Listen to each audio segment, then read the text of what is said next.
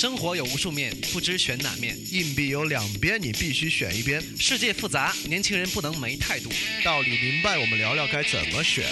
早起听，晚睡听，路上听，班上听，听了就停不下来的电台——翻转电台。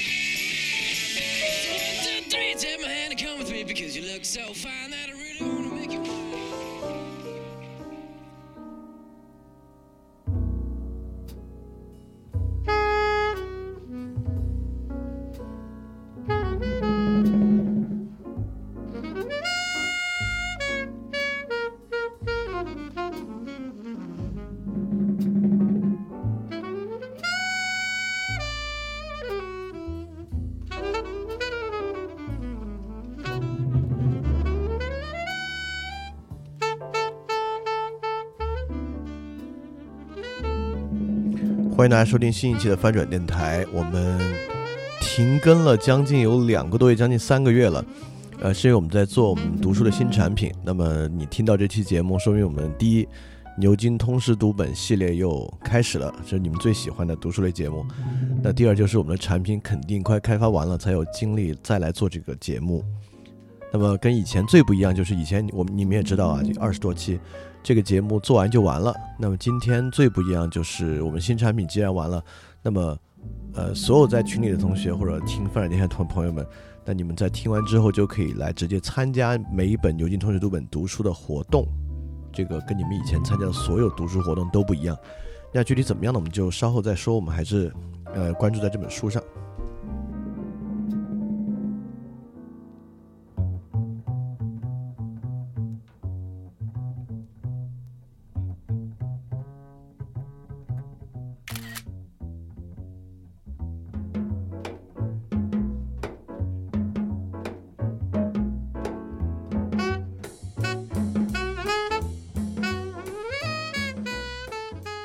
我们废话少说，马上来今天的内容。那今天我们读的书是牛津通识读本的一本名字很奇怪的书。其实以前我们都不怎么倾向于讲这本，很早就买了，因为这本名字叫《人生的意义》。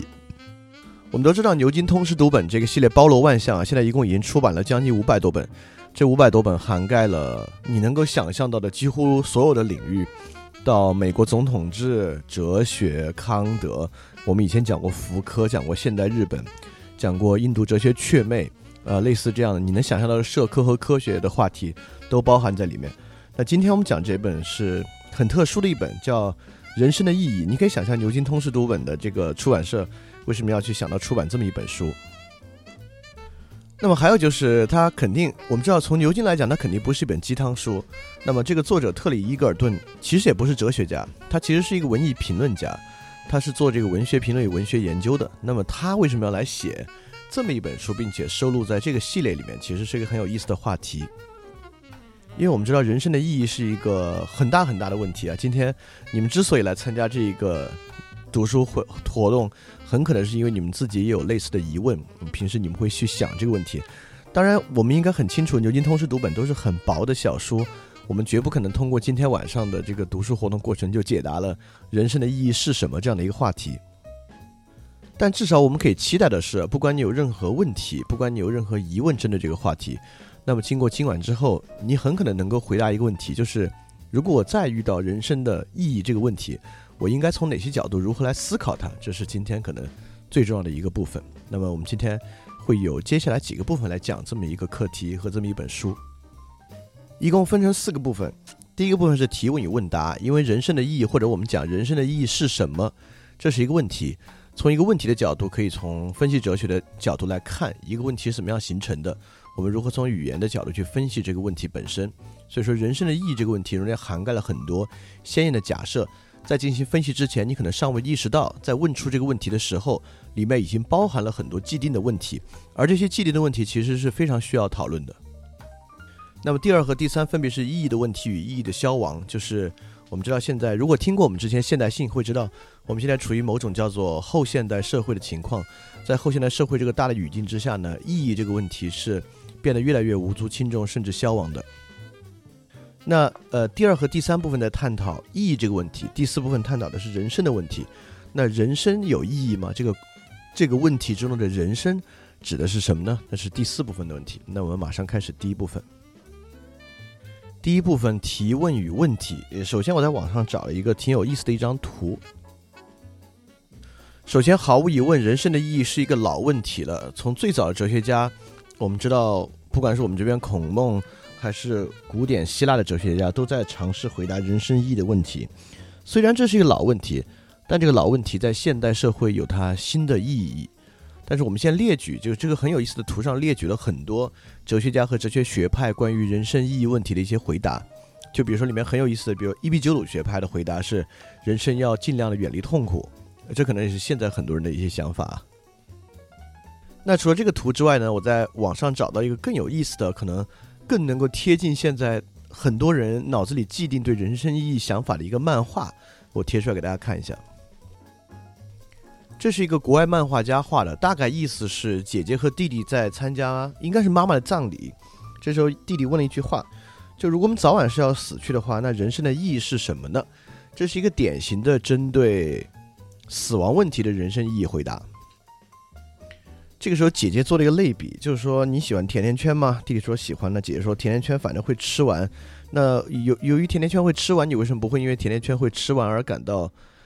呃，这个伤心呢，他其实是把人的死亡与甜甜圈吃完进行类比，然后很快他进行了一个回答，他说人生是没有意义的，比如人在这个世界上只有几十万年，天上的星星有几十亿年，这是一个典型的将人的渺小与人存在的宇宙之伟大进行类比，从而认为人和渺小就同样的主题在《三体》这样的小说和很多科幻题材里面都有涉及。所以说后面大概讲了，我们要接受这种人生里面有得有失，然后呃包括学会关心和理解，做你喜欢的事儿，把它做好，学习把知识传递下去，善待朋友，原谅敌人，巴拉巴拉巴拉巴拉，很多一系列的东西。那这个是知乎针对一个问题非常高票的答案，就这样的一张漫画得到了上千个赞。呃，我们先不管这个对人生的意义的回答是不是正确的，那那显然这是一个非常肤浅的一个漫画与回答。但事实上，这个漫画与回答受到了极大的欢迎。也就是说，我们要分成两个问题来看待人生意义的问题。第一个问题是，如果从有真理的角度来回答，人生的意义是否有一个既定真理存在？我们是否应当去发现这个真理？这是一个问题，这是一个求真的问题。那第二个问题其实是一个实用主义的问题。也就是说，人生的意义如果是一个困惑与困扰的话。有些答案未必真，但是会让我们感到满足，会让我们满意。那这样的漫画是不是一个这样的答案？它未必真实，但却是一个可以让我们感到满意的答案。那么他在知乎上获得这么高票的赞，无疑能够从数量，这已经是一个统计学的一个事实了，表明它确实是一个令人受欢迎的答案。当然，这个答案受欢迎的过程可能有很多其他因素在里面起作用。包括它是一个漫画，我们知道漫画形式是受欢迎的。包括这个漫画里面非常技巧的引用了呃家人离世死亡，用了这种宇宙与个人的渺小对比这种我们非常容易接受的观念作为引子，来引出后面一系列零零散散的其实鸡汤片的拼到一起。当然这个呃说明这个叙述过程和这个漫画传达的意思有它很技巧的一面存在。但我真正想说的是，一个让我们能够满意的关于人生意义的回答。它必须具有两个特征，第一个是让我们面对这个答案的时候能能够满意，比如看了这个漫画，你觉得诶说的对，说的好，这我认为我对人生意义的看法就是这样的。那第二点是它真的能解答你的疑惑，也就是说，当你看了这个漫画之后，你以后就不会再就这个人生意义的问题感到疑惑了。那这个漫画能不能实现这个目的呢？我认为是不行的，它可能只能让你暂时觉得诶听起来还不错，但你真的面对特别是低谷逆境，呃 工作压力的困扰。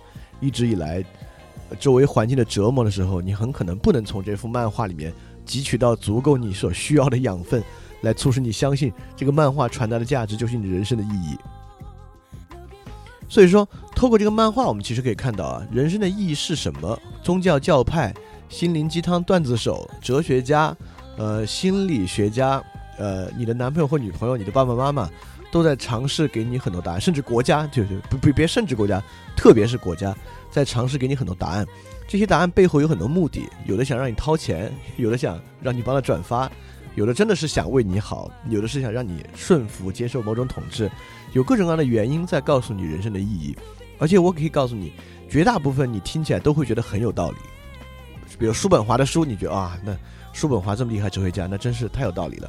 这样的漫画，你觉得它的形式精美，非常有道理。你爸爸妈妈说的有道有道理。你看到政治课本学的，现在的年轻人可能会觉得也也很有道理。那么，在所有这些环境里面，也就是说，我们面对一个很嘈杂的针对人生意义答案的环境。那实际上，针对这个问题，我们真的应该如何去思考的？我们马上开始就这本书的叙述逻辑展开描述。那么，第一个我们要描述的就是针对这个问题本身，我们明白人生意义这两个东西都不存在，它不是一个苹果，不是一个梨，不是一个石头，它是两个概念。第一个概念是人生，第二个概念是意义。我们问答的是一个是或否的问题，它有没有意义？当然，如果你回答有的话，你一定要接下来回答这个意义是什么。那么，既然它是一个概念问题，不是一个实证的问题，那么这个概念问题应该如何去分析呢？首先为大家来介绍一个很简单的概念，就是分析哲学是什么。在我们面对很多形而上学的问形而上学的问题，尤其是以语言构成的逻辑问题的时候，都会在二十世纪啊，终于这个问题取得重大突破，就是分析哲学从罗素一脉相承到二十世纪很可能是最伟大的哲学家维特根斯坦。那维特根斯坦大家都对他的生平很感兴趣，是因为那本写的非常极其精彩的传记《维特根斯坦天才之为责任》。但维特根斯坦的哲学到底是什么？其实，嗯，是挺难用一两句话说明白的。他的书很少，一共就两本，呃，但这两本书都极其晦涩难懂，然后你看起来会觉得毫无意义，没有一点意思也没有，并不像你读了很多偏鸡汤类的哲学书籍，读完觉得，呃，特别信心满满，觉得收获很大。我说鸡汤类哲学书，并不是要贬低谁啊，就尼采也是写鸡汤类哲学书的人。那么维特根斯坦其实真正的贡献在于，维特根斯坦戳破了语言的空洞与谎言，也就是说，分析哲学要尝试找出语言背后真正的意义。在分析哲学的框架里面，尤其是维特根斯坦非常在意一个问题到底是真还是假。当这个问题问出口的时候，它真的是一个有意义的问题吗？我举个生活中最简单的例子。比如说，一个东北大哥看到别人看什么，东北大哥问：“你看什么呢？”这这这个问题听起来是一个问题，但它其实不是一个问题，它是一个，呃，它也没到一个辱骂，他应该是一个质询，就是他并不期待你回答我在看什么。比如说你回答我在看你，那肯定就打起来了。他实际想达到是对你一个威吓的目的，也就是说。有很多时候，我们的语言是有偏向性的。刚才那个例子是一个比较好玩的例子，比较搞笑的例子。但实际上，我们透过那个例子，应该看到的是，很多时候语言是荒谬的。在这个语言形式的背后，实际上意义并不是那样。当然，大多数时候，它并不像一个东北大哥说“你看什么呢”那么直接。但很可能，人生的意义也是一个假问题。最近有一个特别火的美剧叫《西部世界》，这个《西部世界》美剧到底？呃，我应该剧透吗？我就尽量不剧透啊。《西部世界》这个美剧讲的是机器人意识如何觉醒的问题。这个机器人意识如何觉醒的问题里面有特别重要的一个环节，就是机器人，我就不不说太细了，我也不想剧透，因为它真的很好看，你们应该都去看一下。就它如何突破自身屏障的问题。这个问题对人同样存在，也就是说，维特根斯坦研究的是理性边界的问题。我们不能够认为我们使用语言可以解答一切问题，也就是说。我们其实并不生活在世界里面，这个世界的边界并不来自世界，而来自我们的语言与我们自己的疆界。这里面就是下面引用的维特根斯坦的一句话：就我并不身处于我的世界之中，我是我世界的疆界。我举个最简单的例子，次声波与超声波我们是听不到的，在光谱两个波段以下和以上的光源我们是看不到的。那我们的大脑意识和我们的视觉与听觉一样，就像我们看看不见的光波，我们听不到的次声波与超声波，有很多问题在我们的意识考虑之外，有很多问题是我们天生就应当想不明白的。也就是说，语言并不能解答所有的问题，语言不能帮助我们想明白所有的事情。那维特根斯坦的哲学研究一直就是在说的非常明白，有哪些问题语言能够研究，哪些问题语言不能研究。那么，在维特根斯坦看来，在语言以外的部分，我们应当保持缄默，里面有很强烈的神秘主义的色彩。那么，其实今天以及这本书伊格尔顿写的这本《人生的意义》，就是在用维特根斯坦分析哲学的方法，在分析人生的意义这个问题。当然，由于伊格尔顿本人不是哲学家，但他一定有非常强、非常好的哲学功底，所以说他还连接了很多其他文艺作品，连接了很多实践性的例子来分析这个问题。但是今天的主要的。目的和主要的观点，在于用分析哲学的方法，用维特根斯坦的方法来分析人生的意义这样一个问题。所以，就像维特根斯坦认为的，哲学在当代成为一种疗法，也就是说，人生的意义确实是一个焦虑，是一个困境。那么，人生意义焦虑的困境是否需要靠回答人生意义是什么来解决？不一定。哲学作为人生意义焦虑的解药和疗法，在于透过日常语言的方式来达到化解人生意义问题的目的。就像很简单，你现在嗓子疼，但是嗓子疼，医生不是给你开止疼药，医生给你开消炎药，对吧？所以哲学现在应该当消炎药，而不是止疼药，直接的告诉你答案，直接的解决问题。不是，分析哲学希望哲学能够像消炎药一样，去分析问题，化解问题，从而能够。解决人生意义的疑惑是这么一个过程，那我们马上开始。所以从维特根斯坦的角度，人生意义的问题可以问以下三个问题：第一，就依据我们的理性，我们很能知道人生的意义的问题吗？如果这个问题答案是否，就我们绝无可能知道人生意义是什么，这个处于我们理性疆界之外，就不用聊了。那第二个问题是，那人生意义的问题啊，这个问题到底是个什么样的问题？我们如何去分析这个问题？这是第二点。第三点，如果这个问题存在且可能回答，那么它应该是一个什么样的答案？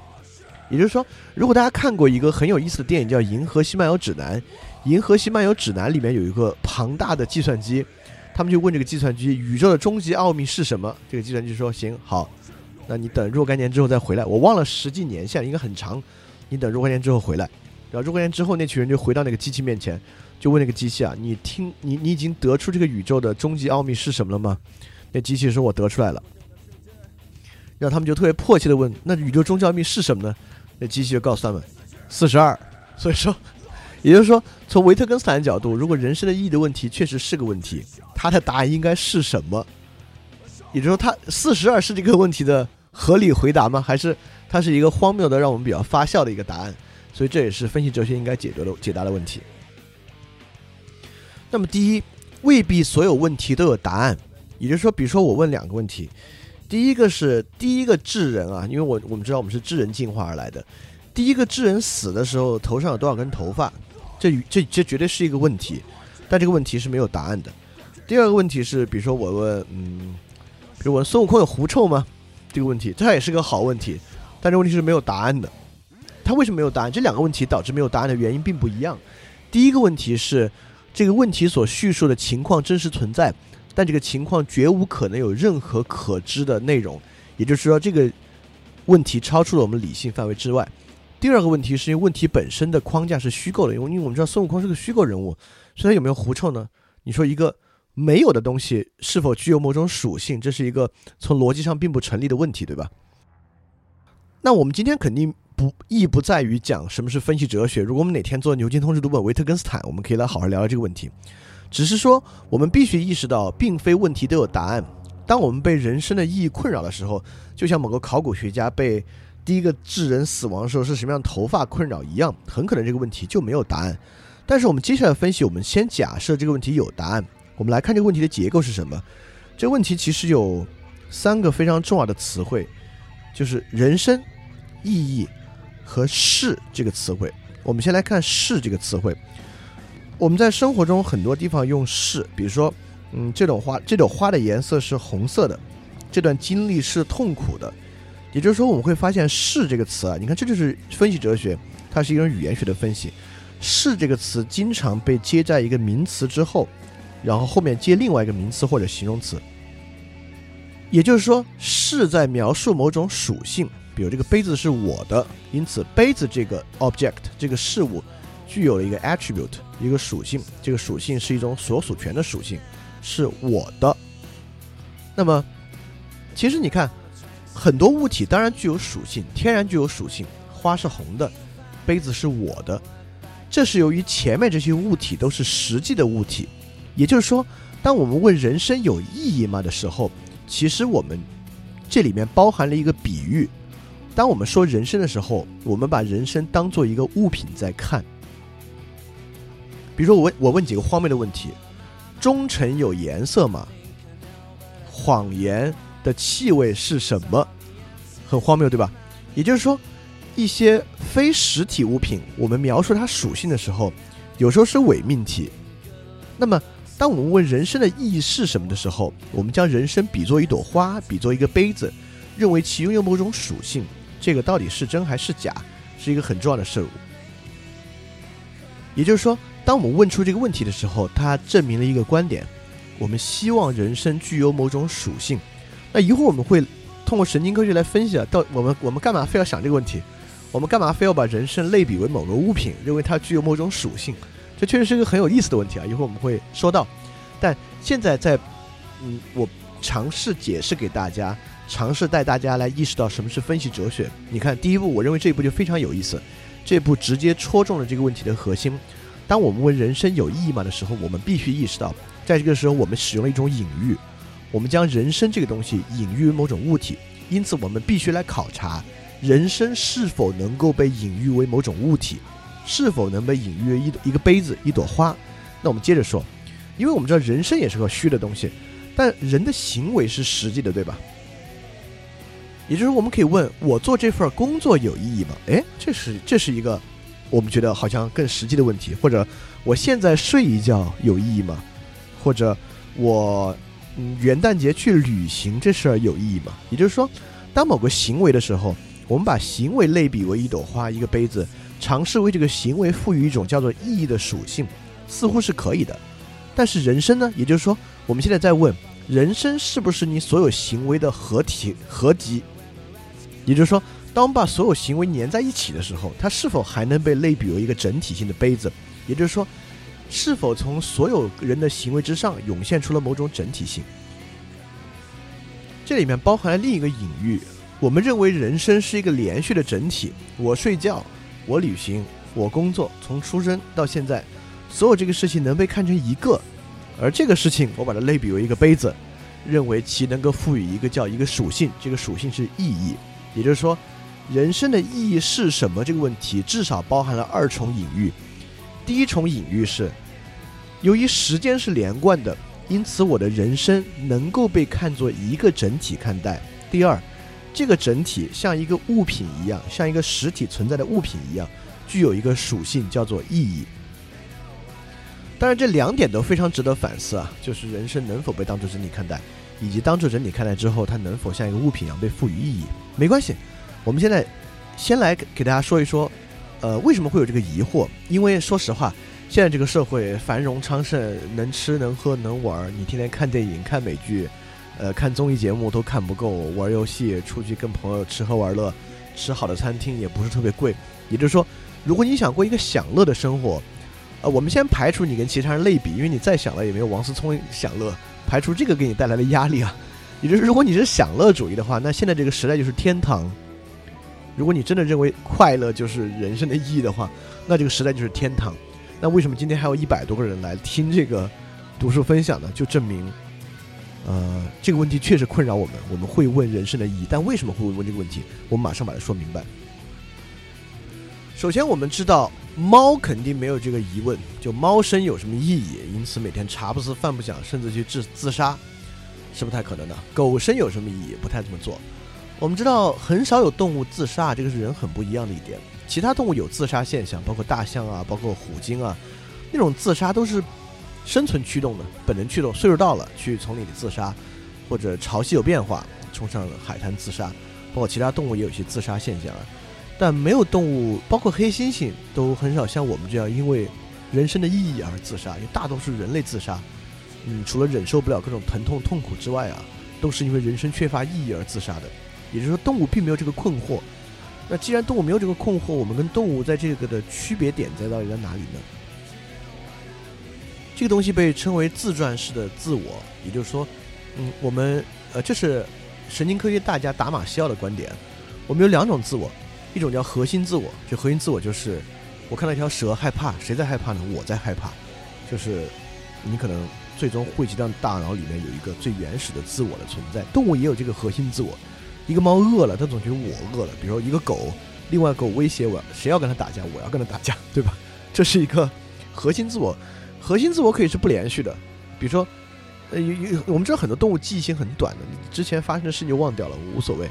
呃，我们知道很多猫其实一辈子连自己的名字也听不出来的，所以说核心自我是一个非连续性的自我，它仅仅是在宣告这个神经冲动、这个动作的主体是谁。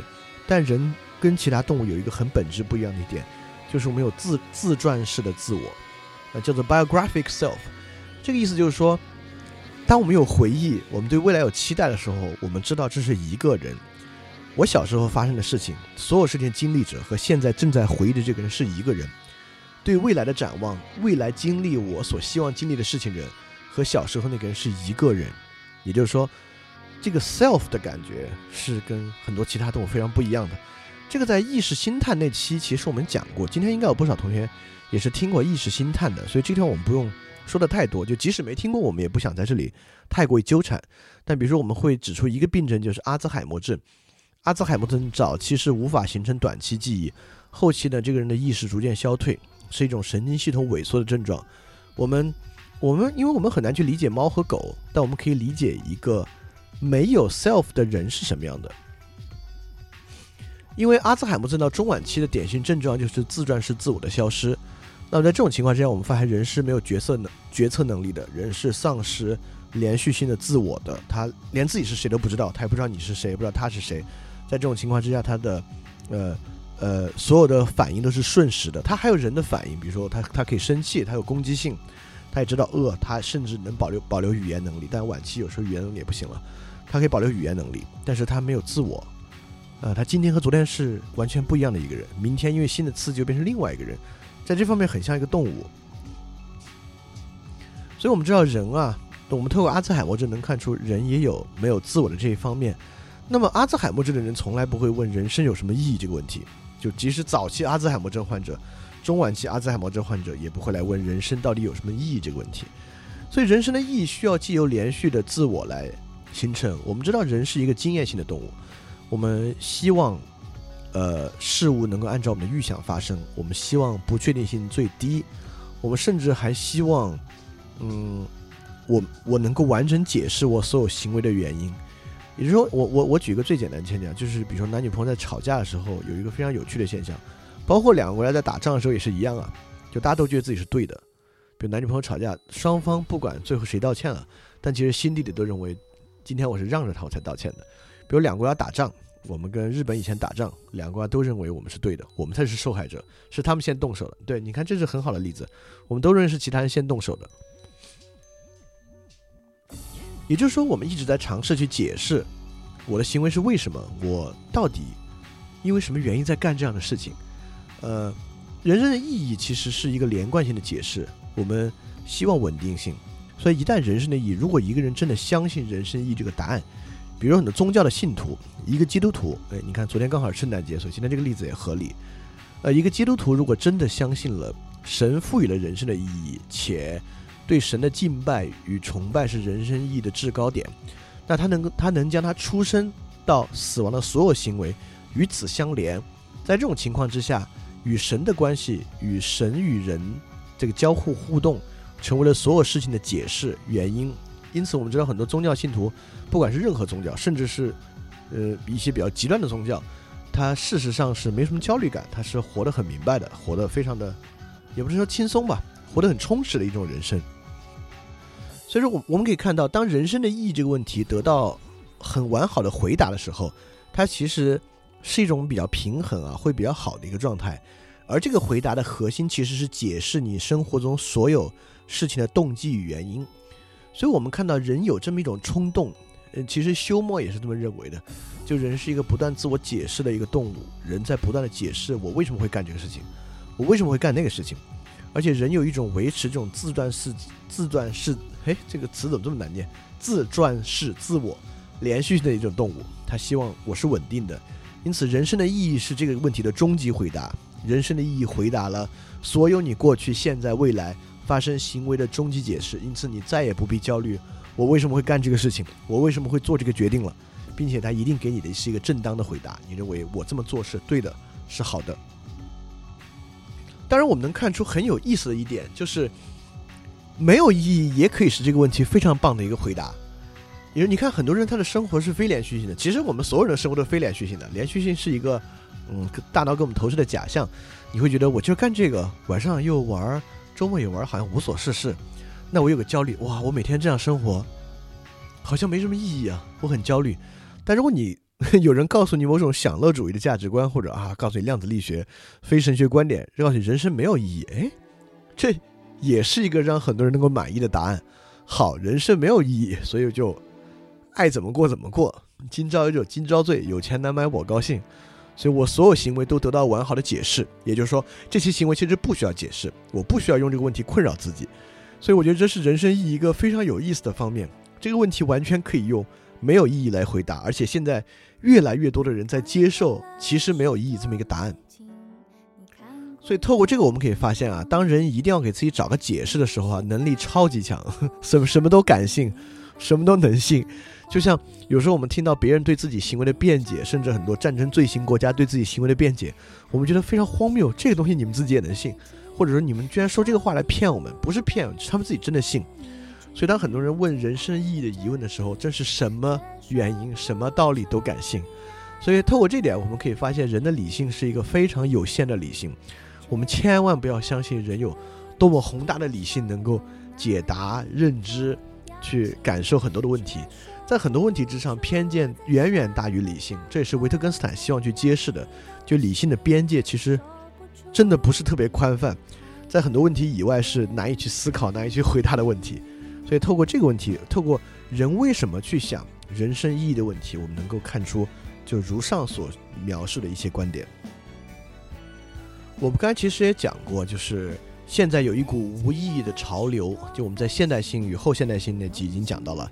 就现代性一个极大的一个特征，包括尼采为什么认为上帝死了之后的世界会很可怕，就是因为当意义的这个支柱被拿掉之后，整个社会开始走向一种世俗化，走向一种实用主义。也就是说啊，人生的意义，我们刚才也讲了，人生意义两个词都是空洞非实际概念，就觉得想这些干嘛？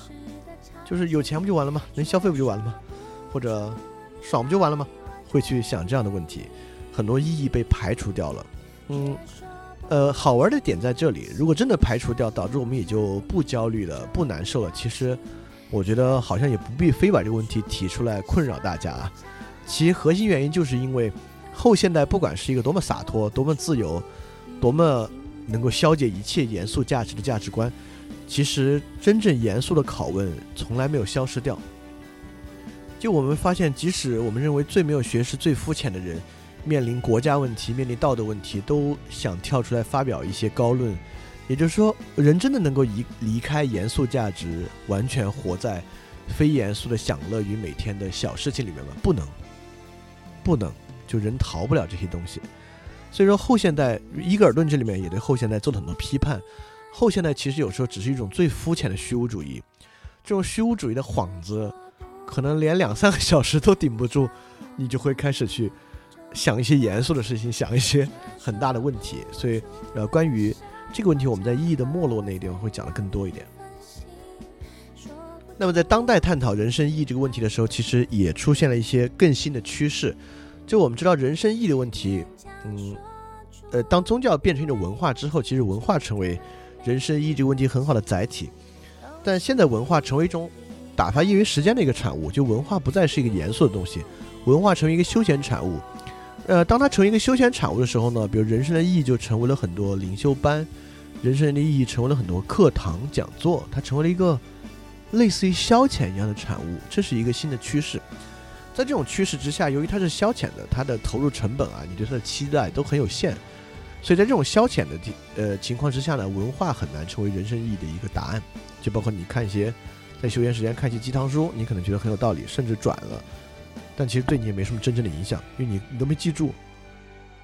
那其次呢，精神领域也被异化了。就是我们知道，艺术是追寻人生意义一个非常非常好的手段。就再糟再烂的电影，都在尝试回答人生意义的问题，因为人生意义就是剧中主人公的根本动机，对吧？我们知道人就是电影需要一个极端的拥有强烈动机的主人公和人物角色。那这个人物之所以有这么强的主人公，就是因为他相信这个，就是他人生的意义。当然，问题就在于。艺术领域应当成为人生意义的一种表达载体，但艺术领域成为了文化资本获利的一个土壤。所以说，我们在电影中能看到的绝大多数人物关于人生意义的动机都极其肤浅荒谬，非常奇怪。所以说，这这块领域的异化也会导致人生意义的问题在当下比较难以得到好的解答。那当然，比如世俗化的趋势，呃，甚至比如说都不光是我们，就整个世界上，体育对很多人来讲是人生意义的场合。呃，我们知道美国体育极其火，但即使在大城市，比如在北京这样的城市，很多人对于北京国安投入的热情也是难以想象的。嗯，就是你真的是难以想，如果你去工体这边看一看的话，也就是在现在有很多东西想跳出来，来夺取这个位置，而他们的动机并不在于真正回答你什么是人生意义。他们只是希望你能把人生意义这个问题投射到他的上面去，因此他可以牟利，可以获得你的关注等等等等的事件。所以说，呃，以上这些包括世俗化、包括资本主义对于文化领域、对于艺术领域、对于体育领域的侵蚀，也是当下人生意义这个问题面临的一些新困境，会导致他比较难以去思考，呃，杂音和噪音过多的一个困境。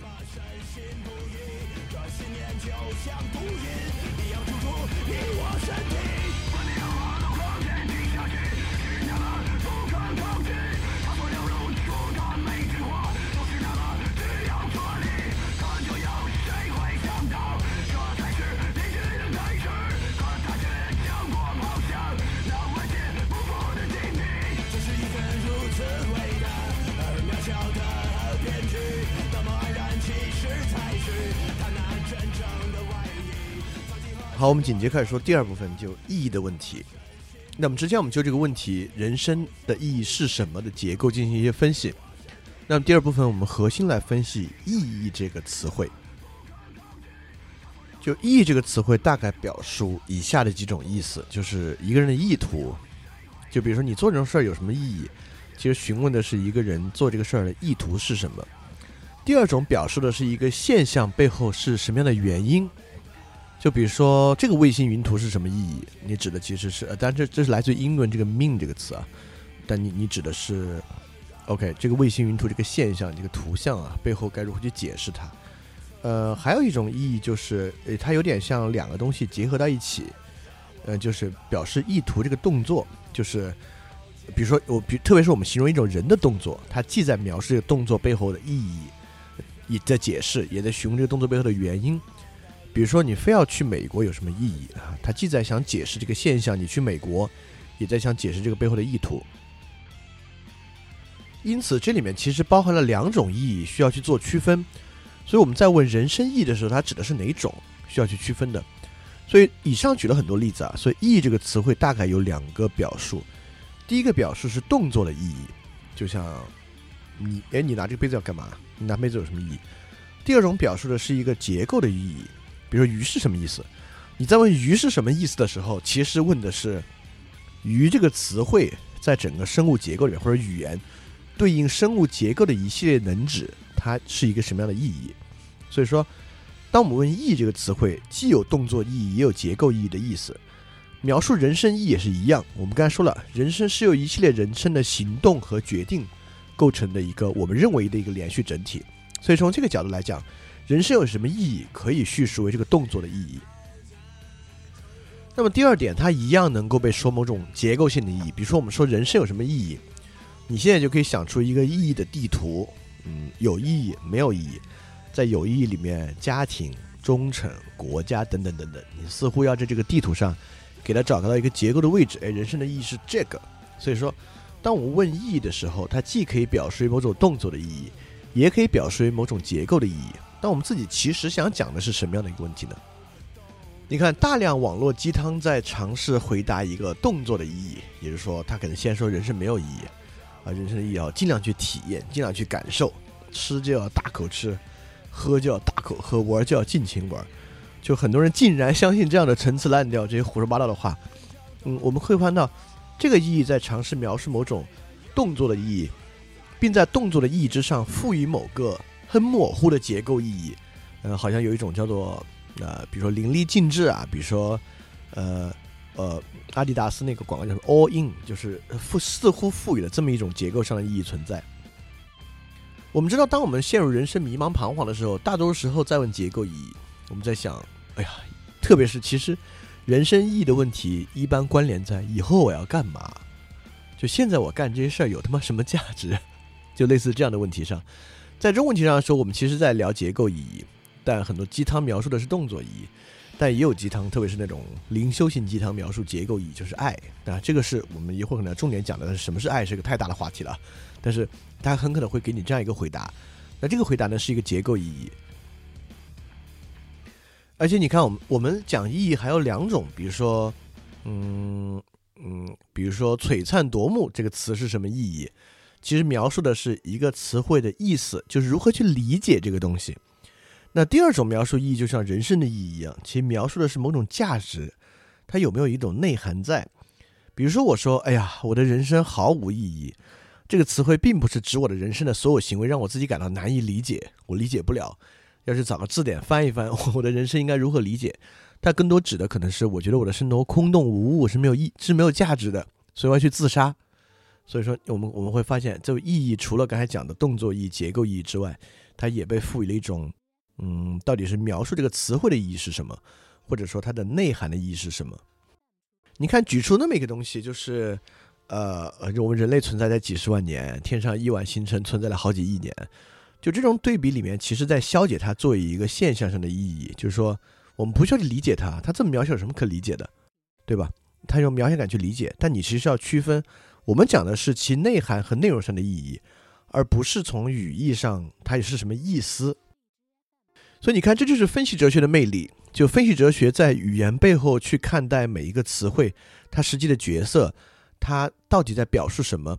因为这样的角色和表述背后，事实上在探讨的，事实上人们在问出问题的时候，并没有意识到自己已经落入了一些鲜艳的假设里面。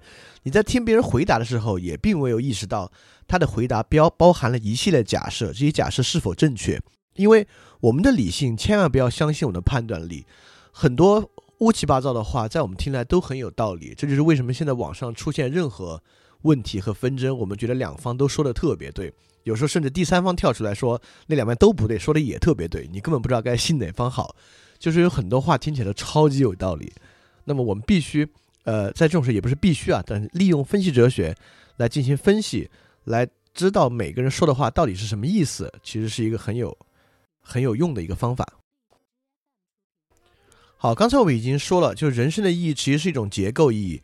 这种结构意义，我们讲的其实是其实质，它有什么样的内容。那针对这个样的实质和内容，我们可以接下来分析这个意义到底指的是什么，或者有几种方式能够赋予其意义。我们刚才已经不由自主的使用了“赋予其意义”这么一个词汇。嗯，之所以在使用这么一个讲法，你就你就会发现，呃，比如说我赋予某种权利，对吧？呃，权利是某个某种能力，所以在这个地方，在我们描述赋予其意义的时候，我们已经把意义做了一个对比。我们将意义对比为某种能力，这个能力是可以给予的，像是可以教的。这个意义我可以教给你，所以一旦我们相信生命的意义能够赋予的话，它很可能能在学校里教授。我们可以开一门课，叫做人生意义课。在人生意义课上，我们可以把这东西 教给你。但是有另外一种观点会认为它是无法赋予的，它是内化在你自己里边的。比如说享乐主义，其实就是就是这么一种观点。你需要去教一个人享乐吗？你不需要。你可你可能可以教他怎么玩啊，但是这个动机不需要教，他自己就知道怎么去玩，因为多巴胺，比如说纹状体的这个脑和回路系统，它是自然而然天然存在的。如果你相信这个是意义的，就不需要教。那么它其实可以也不必像享乐主义一样这么肤浅。但比如说马克思主义认为，人生的意义在于实现了共产主义之后，我们可以自主的工作。那么这个在这个工作之中呢，我们自然可以获得某种天生满足。你只要满足了自己的某些。禀赋，你就能够获得满足，开展创造性活动。呃，现在很多人也相信这一套，但我其实保持怀疑。但这种对人生意义呢，就认为人生意义是内化的，就是它是一种天然的禀赋。只要你做这个事儿呢，你自然就会感到充实有意义。那么赋予人生意义这一派呢，就是最容易看到的就是宗教，因为所有宗教你的意义就是神赋予你的，任何宗教都具有某种这个特征。但佛教很可能认为意义是内化的，但亚伯拉罕宗教就是。犹太教、基督教和伊斯兰教很可能都天然的认为意义是神赋予你的。那还有一个典型就是国家，我们会认为意义是国家赋予你的，国家赋予你这个使命，这是你人生的意义。所以，当我们讲到意义是一个结构，意义是一个内涵、一个内容的时候，这个内容可以是赋予的，也可以是内化的，这是两种探讨意义的方向，也是意义这个词汇背后的价值。在讲到这个问题的时候，特别是意义是赋予的，就原书里有一个特别厉害的批判，就原书里是他是这样讲的，就宗教原教旨主义有一种神经质式的焦虑，觉得如果没有一种所有意义背后的终极意义，意义就根本无法立足，这不过是一种轻率的虚无主义。这种想法的实质是，觉得人生像纸牌搭建的房子一样，轻轻弹开底部那一张，整个脆弱的结构便会散落。这么想事情的人，不过是一种象征性说法的囚徒。确实是，就是，呃，确实现在特别是某一种宗教的原教旨主义啊，会过于敏感，就是过于认为，呃，自我存在就主体性焦虑建立在一种很脆弱的联系之上，这个联系是不容置疑的。它很像新教改革对天主教的某种修正，将其修正为一种更来自自我的坚固结构。它未必好，但是很可能会少一些纷争。所以这里面能够让我们看出一个事情：很多人声称很有意义、很有价值，实际上是虚无主义；很多人声称是虚无主义，但实际上是很传统、很有价值。比如说，现在很多人认为：“哎呀，我就是个享乐的人，因为意义都消散了。”哎，我们要注意这句话：当他说意义都消散了的时候，代表他认为意义曾经存在，只是现在没有了。这些人不是真正的虚无主义者。这些人反而认为，其实意义是存在的，只是现在不在了。那么，真正认为后现代虚无主义，像等待戈多那样的，你还得把这个问题挖得更深才行。所以，我们会知道很多说法，表面上的一些说法，特别针对意义的说法，具有很强烈的迷惑性。你自己得去知道这个词汇背后在表达什么东西。这里还有一种很特别的意义，就是刚才我们讲所有意义的时候，其实有一种暗示，你能意意识到吗？就意义是个好的东西，就不管是国家是神赋予的意义，是你自己本能里面的意义，我们都认为意义是好的。但确实有一类哲学家认为意义是坏的，叔本华、弗洛伊德、尼采都这么想。就是因为我们知道尼采，我们之前讲大家只要听过尼采那期知道，就尼采受叔本华的影响实在太大了。就弗洛伊德那一代人都受叔本华很大的影响，就是认为人受一种意志控制。就你以为自己有主体性，你以为自己是自由的，其实不是，你就受这个意志控制，这个意志才是你真正的主人，而这个意志往往会带来巨大的灾难与痛苦。所以说，你认为有意义吗？意义是这个意志带给你的，你自己只不过在忍受这个意义给你的痛苦而已。所以说，这其实也是一种人生意义的表述。在这种表述里面，这个意义是坏的，就是当然这就太太残忍了。比如尼采就认为，如果人比如尼采就会认为，如果我们真的知道人生的意义的话，那我们一般都难以忍受这个问题，就是因为在他看来，人生的意义实在太惨了，太可怕了，需要某种超人意志才可以坚持下去。就像如如果听过那期，大家会记得啊，就人生要面临痛苦，对一切说是，你才能够真正去承担人生的意义。那么，呃，叔本华就是这样的一个代表。就这种说法，让我们能够知道，对意义这个词汇，我们一直以来也会有个先验假设，认为意义是好的。只有好的才被称为意义，但其实不是。在我们说人生意义这个话题的时候，我们必须知道，我们使用意义这个词，很多词语是贬义的，很多词是坏意思。人生的意义也一样，为什么不可以是坏的呢？它也可以是坏的东西。所以刚才我们就意义这个词展开了这么多讨论，它是什么意思？它有什么假设？它具有什么样的结构？就是我们讲的，它可以被赋予，也可以是内发的，包括意义可以是好或是坏，也就是说。我们日常讨论人生意义是什么，要么它很模糊，要么它先天带有一种一定是好意义的假设。我们在这个问题之下讨论，但是我们真的想对这个问题展开深思的话，我们必须知道这个词汇到底想在说一个什么样的东西。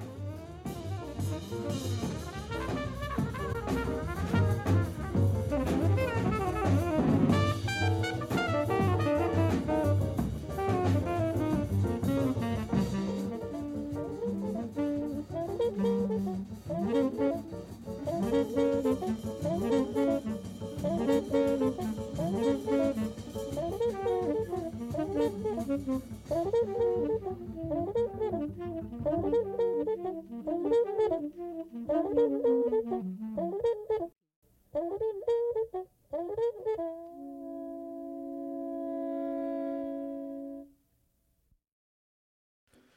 三部分我们要讲的是意义的没落也就是说呃我们人类追寻这个问题啊可能从我们有 self 呃有基础思辨能力开始就一直在想这个问题。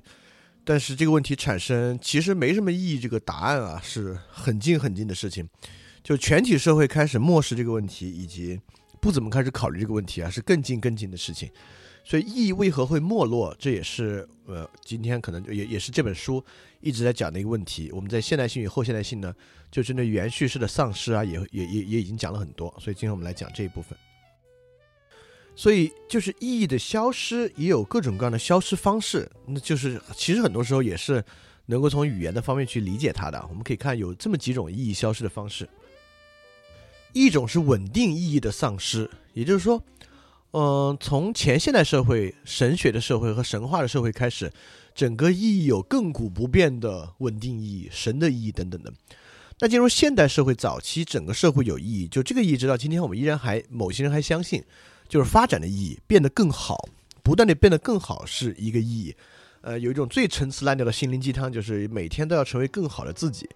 好多人可能拿这个当人生意义来看待啊，但是它其实没有任何人生意义的价值。嗯，这就是前现代社会一种稳定的意义，这个意义就是要不断变得更好。所以后现代社会有一种意义，呃，它也不是没有意义了，但是是稳定的意义消失了。也就是说，意义变成一种碎片化的，在各个地方都可以被找到的零散的东西。在这种情况之下呢，就是所谓原叙事的丧失，就是说最大的那个永不变化的意义是没有的。我们必须从不同的事情上去寻找不同的意义。但他也不告诉你不同的意义是什么啊？你看，所以很多鸡汤就构建在这个之上。如果你们记得最开始那个漫画的话，那最开始的漫画大致就是这个意思。就他先说人生没意义，但要告诉你很多事儿值得去做，干这个这个这个这个，似乎每个事儿都有其不同的意义，然后只要你去做就行了，你就可以收集到所有这些意义。听起来既符合我们比较贪婪的这个念头，又符合认为人生没有大大问题很难得到解答的这么一个呃焦虑存在。那第二种是存在主义的意义的丧失。我们知道，存在主义大师萨特有一本《存在与虚无》，那那我们从名字就听得出来，他就认为存在本身是完全没有意义的。他并不认为只是原欲原意的丧失，意义被分散了，而是这事本来就不可能有任何意义。也就是说，不能认为世界，呃，可能存在一些不同的意义去追求。在存在主义的世界里面，世界本身是不值得被任何期待的。它就是一种完全的无意义。我们知道萨特有一个很著名的话剧，这个话剧名字叫《恶心》。从这个角度，我们就能够看出对这个世界的某种批判，认为这是一种很恶心的无意义的世界。这里有一个很重要的事情，我们知道每一次对意义的批判，海德格尔是一个是在一战之后，然后我们知道萨特这都是经历了二战的人。二战之后，我们对意义的存在有个极大的批判。当时有两个事情给。传统的意义世界造成极大的震撼，是我们今天难以理解的，因为我们生活在这个和平年代。这两个事情就是奥斯维辛集中营和广岛长期的原子弹。呃，其实，在二战之前是人类理性走到巅峰的时代，我们认为我们已经开始发展出很多新的科技，一切欣欣向荣，生产力极大的发展。但难以理解的是，在这么一种背景之下，竟然发生我们针对同样人群以十万计的大屠杀。和和原子弹这么可怕的武器依然被用于实际的作战之中，这是很难以理解的问题。这促使我们现代社会一直以来所相信的公平、所相信的人与人之间的善意都崩溃掉了。虽然我们生活在一个和平年代，我们似乎认为大屠杀和原子弹、大规模杀伤性武器离我们非常远，但是现在的社会比那会儿只糟不好。我们在网上任何能够发表公开言论的地方，人们都在非常激烈的互相抨击、互相攻击着。也就是说，他们只是没有原子弹而已。如果他们拥有原子弹的话，他们已经在互扔原子弹了。如果你给他们足够的武力，让他们互相攻击的话，他们已经这么去做了。现在我们进入的是列维坦的世，就是霍布斯的列维坦的世界。唯一能够制止制止暴力的方式是国家来统一和垄断暴力的使用权，促使社会丧失暴力。但是整个社会落入了霍布斯式的人与人之间互相征战的假设，是一个很糟糕的社会。因此，在这种社会里面探讨意义与价值，我们又会发现它分为了两个向度。一个向度是探讨自我的意义的价值，也就是说我觉得我的生活有什么意义。第二种人毕竟是一个社会性动物，我们生活在一个社会环境之中，也就是说，我生活的时代，我生活的这个文化，我生活的社会结构，很可能为我赋予什么样的意义。你们看，前者的意义当然可以是我自己赋予自己的，也可以是我自己内化的；后者的意义其实是整个社会环境赋予你的。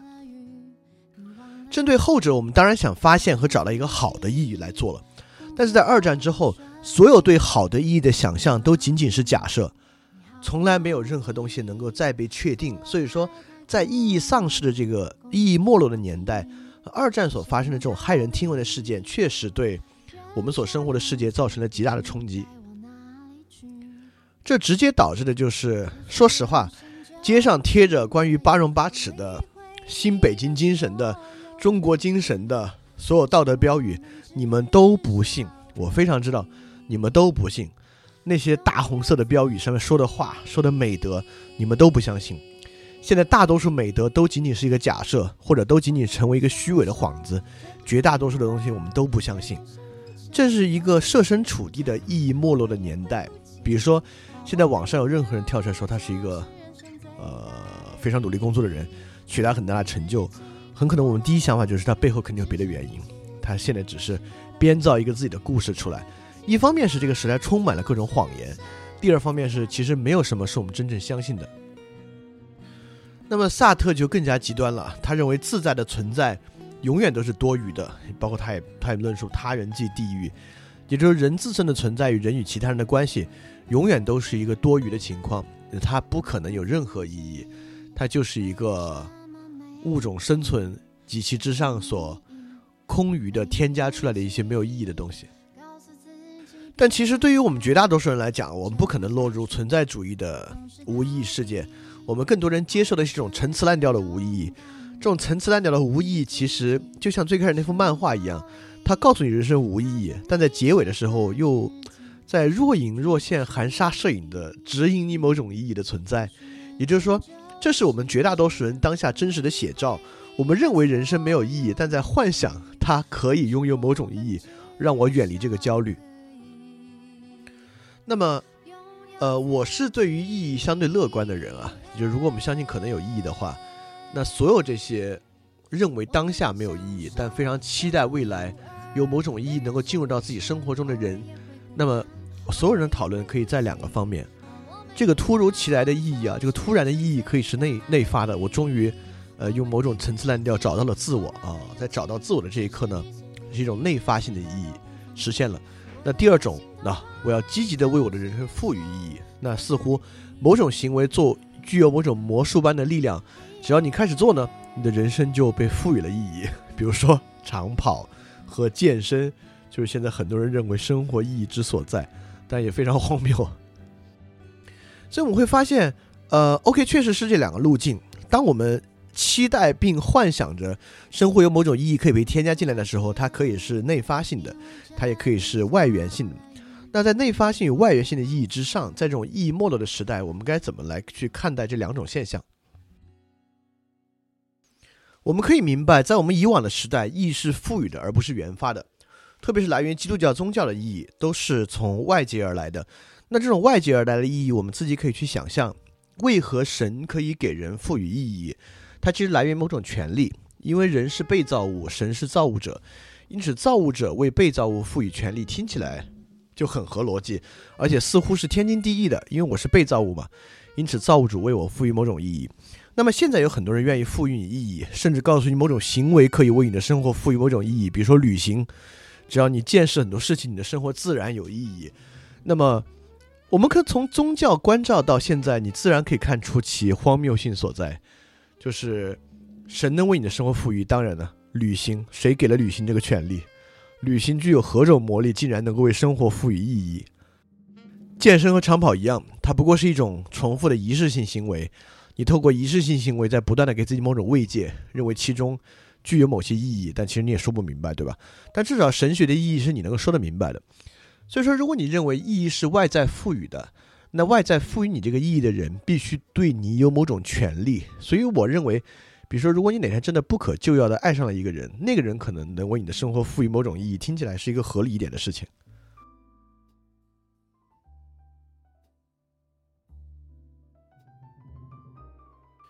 当然，认为某种行为能为人生赋予意义，并非完全荒谬。它看起来特别像是某种存在主义的观点，就是人生自身这个事情啊，极其荒谬，不可能拥有任何意义，必须依靠我的某种外在行为赋予其某种意义。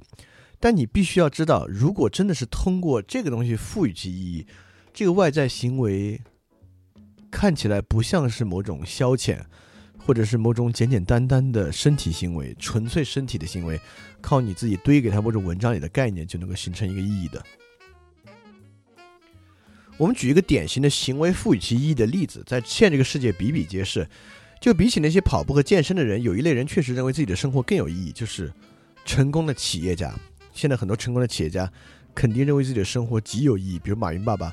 马云爸爸说：“嗯，可能最幸福的生活是三十万元吧。”因为他现在的钱不是他自己的，他的钱都是为社会的。他虽然说这个话显得自己好像很很痛苦一样，但实际上他背后隐喻的意思是自己的人生极有意义。嗯，他自己的人生肩负了很多人其他人的幸福、社会的使命与重担在自己的身上。那在这个情况之下，你的生活当然具有意义。所以说，我们但是我们能够发现这个意义的路径，包括你我们会肯定会觉得很多 NGO 的人认为生活极有意义。那现在有一种很典型的意义路径，就是当你的行为开始承担其他人的责任，开始承担其他人生活的时候，它自然变得拥有某种意义。比如说，抛出神学价值，很多人也认为特蕾莎修女就圣特蕾莎修女的生活一定极有意义，就是因为她的生活承担了很多其他人的责任在其身上。那么，当然从另外一方面，认为人生的意义可以是内化的，这点当然也。甚至极其有生物学上的道理，因为如果你认为人的意义是可以外在赋予的，并且不是由某个神赋予的，是由某种行为或某个结构赋予的，那么全世界无数人应该拥有很多很多不同的意义。当然可以，由于社会的多元化嘛，你的意义也可以是多元化的。但从实际社会上来讲啊，全世界幸福的人的幸福都差不多。呃，很多层次烂掉认为痛苦的人各有各的不幸，但其实也都差不多。呃，因为。我们毕竟进化了好几十万年，之前的过程都差不多，只是从最近几百年才变得很不一样。所以说，从某种内在结构上来讲，我们每个人从基因和从身体结构之上都非常像。呃，没有毛病的人吃好吃的东西都会非常非常开心，性也是一样，你的压力、恐惧都很像很像。所以从这个角度上来讲，内化意义很可能是一样的。呃，这个对现代社会的直接反应就是自然主义与人文主义、人本主义精神。在自然主义、人本主义精神看来，这种意义应该是某种来自先天禀赋，甚至来自于自然的某种意义。那对于这种意义的追求，来源于一系列的，呃，医学与宗教相关的一些过程，也是追寻人生意义的一个方法。我我不应该说方法，说方法显得它是合理的，应该说是追寻人意的一种说法。对，说法是一个更合理的词汇来描述它。就如果里面有已经看完西部世界的同学，我们会看到，在西部世界里面，至少机器人族群的，也不是人生意义机身意义，这个机身意义是某种内化意义，对吧？来源于它的意识构成过程，因此达到金字塔顶端，是它人生这个机身意义的一个过程。对于每个机器人来讲都是一样的，它的根源都是其痛苦，就痛苦形成它一种本能的冲动，来达到这个金字塔顶端，形成机身意义。那么。在人上面呢，呃，包括西部世界这个原著对于人心智世界的理解，其实给出了类似的答案。OK，这是意义的没落这一章大致的内容。首先讲了在后现代社会，意义有几种没落的方式，然后转过来讲了意义构成的一些结构，以及如果你要重新为其赋予意义，因为绝大多数人是在认为没有意义之中去幻想能够拥有一个意义，你可能有哪几种途径？OK，我们直接来讲第四部分啊，就是人生是你创造的吗？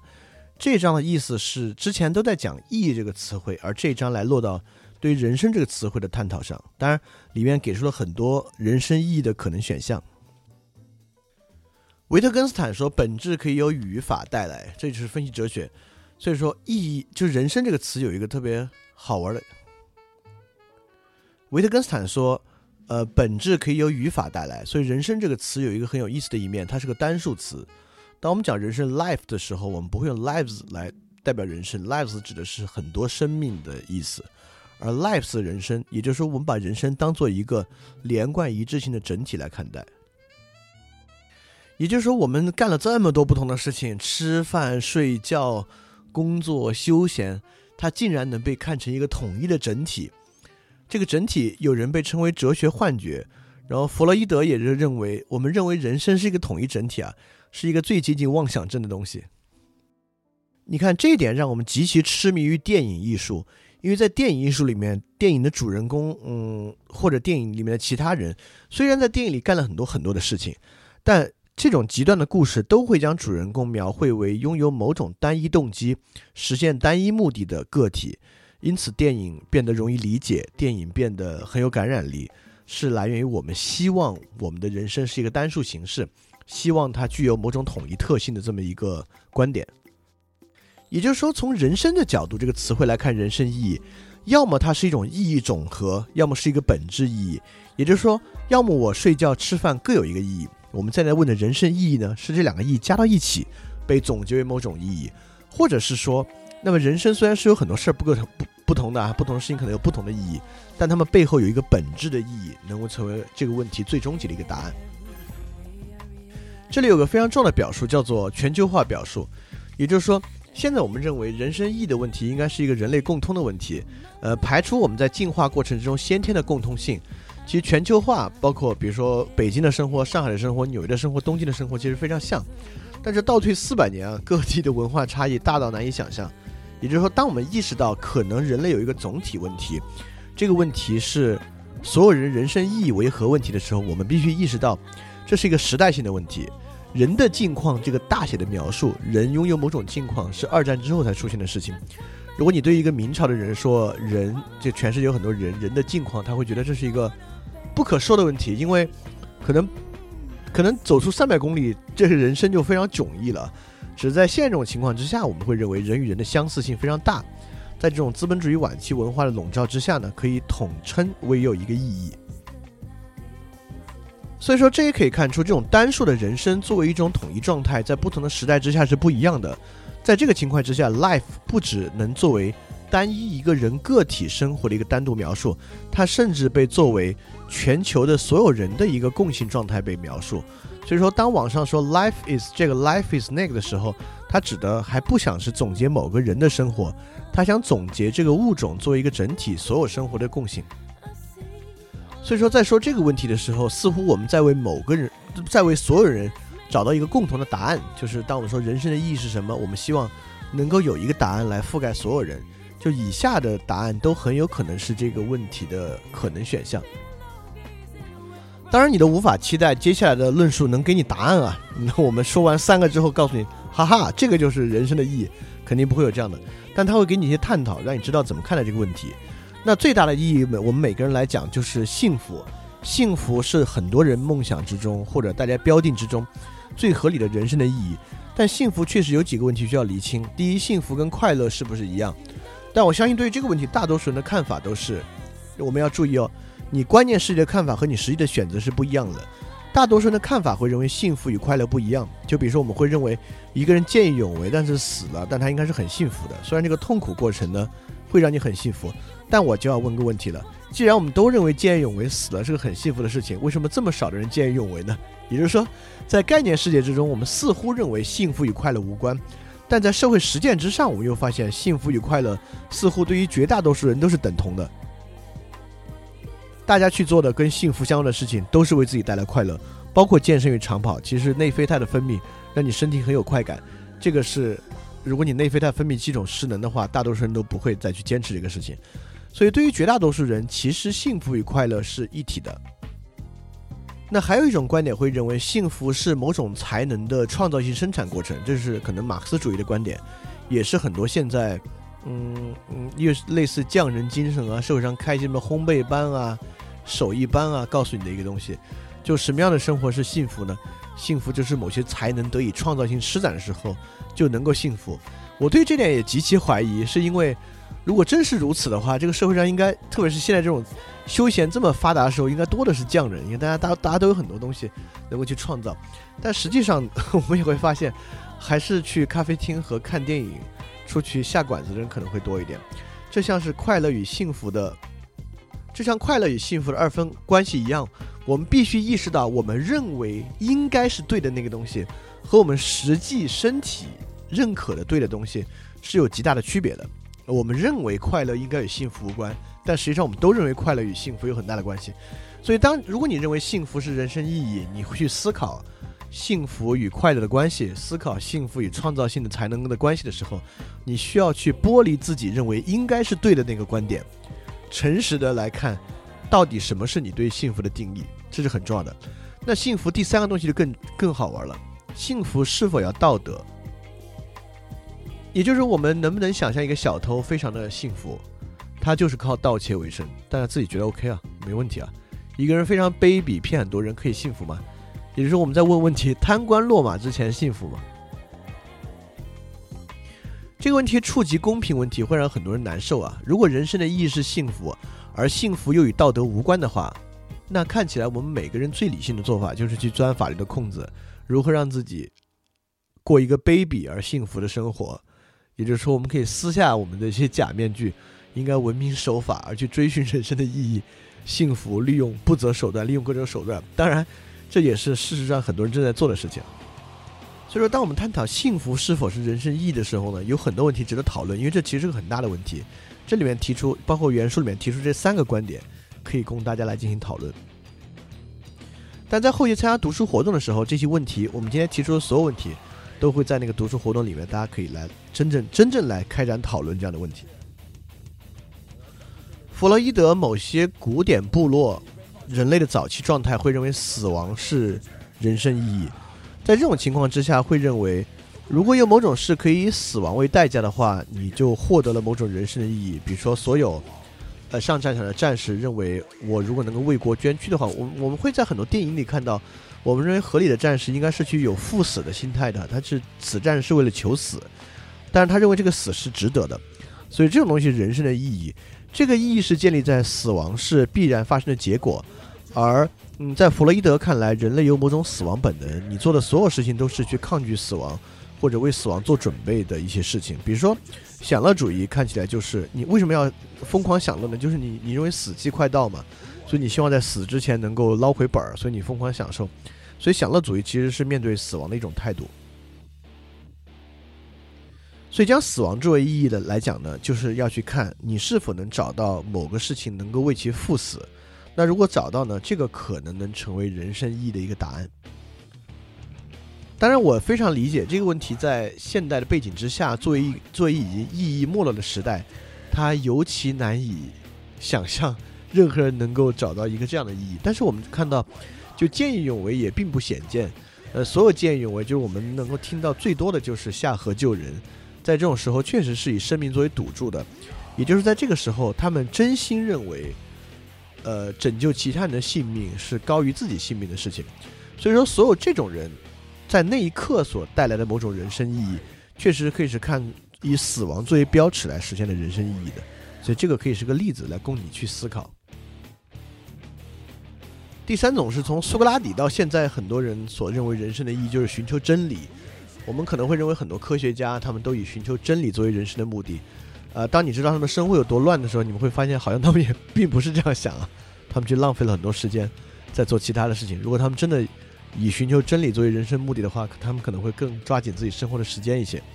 但无论如何，以寻求真理作为人生目的是一个非常吸引知识分子的一个点，因为这个点其实背后带了一个隐喻，就你其实什么也不用做，你光靠自己的脑力就可以找到人生的意义。它是反实践的，呃，如果真的这个是人生的意义，很可能农民说种好地是人生的意义，或者一个天气预报员说准确的预报天气是人生的意义，这听起来就荒谬多了，对吧？但是对知识分子来说，寻找真理是人生的意义，听起来就会有道理一些。这完全是可能知识分子阶层长期对于言论权利的塑造和我们对教育以及知识分子等同于精英这个结论的一种先天偏好。所以说，呃，这书里也提到，就寻求真理作为人生意义，其实是不太可取的一点。因为如果你把寻求真理作为人生意义，那真是朝闻道夕可死。但真的能做到这点的人很少，说明其实他们不怎么相信，就寻求真理是人生意义。寻求真理作为人生意义，像很多其他人生意义的说法一样，具有很强的诱惑性。这个诱惑性就是它的投入极少，而且似乎可以靠幸运获得。因为寻求人生意义的过程，如果寻求真理啊，对很多人来讲是具有很强的偶然性的。我们听过很多启示的故事，做梦的时候梦到这个，然后或者遇到一个什么事情产生启示，就获得了终极真理，因此人生具有意义。就这点，具作为大多数知识分子来讲，都很有价值。你们也知道，知识分子喜欢发表言论，喜欢写东西，他们写出来之后呢？就形成了一种风气，认为可能寻求真理是某种人生价值。最后一种人生意义，认为爱可能是一种人生意义。那么，爱作为人，因为之前类似寻求真理等等的，作为人生意义可能都是外在的，是建构性的。但爱作为人生意义，很可能是一种内化的本能。因为我们知道，人是一种社会性的动物，包括人有天生同理心和同情、移情的本能。在这种情况之下，为他人考虑，为他人设身处地的想，甚至我们可以认为，呃，在所有见义勇为的行为背后，也是这样的驱动力在驱动他们。我们确实也，我们从企业家身上能看到，当你为他人肩负责任的时候，你确实获得某种充实的感觉。所以说，呃，很多宗教，包括基督教和很多其他的社会理论，都认为爱是人生意义，其实不失为一个合理的说法。呃，但确实在这种个人主义盛行的时代之下。要实现这点，促使大家反对很多其他，包括什么女人要更爱自己点的观点，来通过爱别人实现人生意义，也是个挺难的事情。而且，爱其实本身与幸福具有某种共通的共通性啊，就是，呃，因为如果幸福，如果我们认为幸福不仅仅是快乐的话，那在幸福的很多内在价值里面，爱很可能是极其重要的一点。呃，这可能也非常能够吸引某些女生的。青睐，但很多女生青睐这点，你一定要知道，就像知识分子会很容易被寻求真理就是人生意义吸引一样，很多女孩认为爱就是人生意义，其实关联在爱与家庭等等事情的事业方面，你并没有跳脱出来很理性的看待爱这个话题，只是爱跟你所要的其他社会结构产生某种重合点，你认为爱可能是人生意义。所以以上是这本书提到的某些。呃，很可能作为人生意义的选项，其实我们在社会里有很多讨论。就真正这本书要说的就是，我们要知道这些选项背后所具有的某些结构和某些问题，再结合之前我们对于人生意义甚至是这些词汇的从分析哲学角度的一些观点，来去化解这个问题，来去好好的分析这个问题，知道这个问题具有某些陷阱，具有某些结构，应该如何去讨论。所以今天我们想要介绍的内容大概就是这些，就像我们最开始说的。我们肯定不能期待透过这本书，我们就知道了什么是人生的意义，这是不可能的。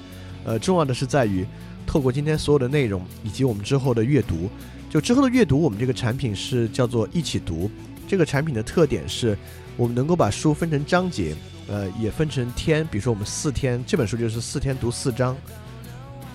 那么每一天有每一天的导读，每一章也有每一章的导读，所以你很容易知道，嗯，应该怎么去读，有一些观点和要点在哪里。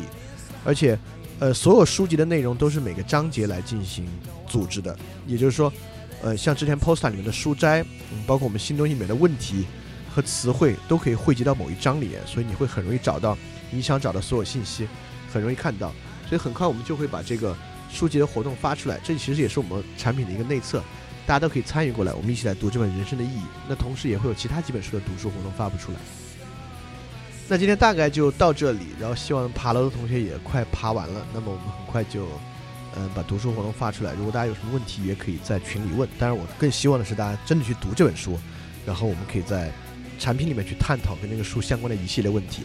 那这个书的 PDF 版本我们后续会发出来，但是我们还是希望大家支持正版，因为这样的书很可能读纸质版的会读起来更舒服一些。然后希望大家能去读纸质版。那么很感谢大家今天。晚上一起来听我们对于牛津通识读本人生意义的分享，那我们下次再见。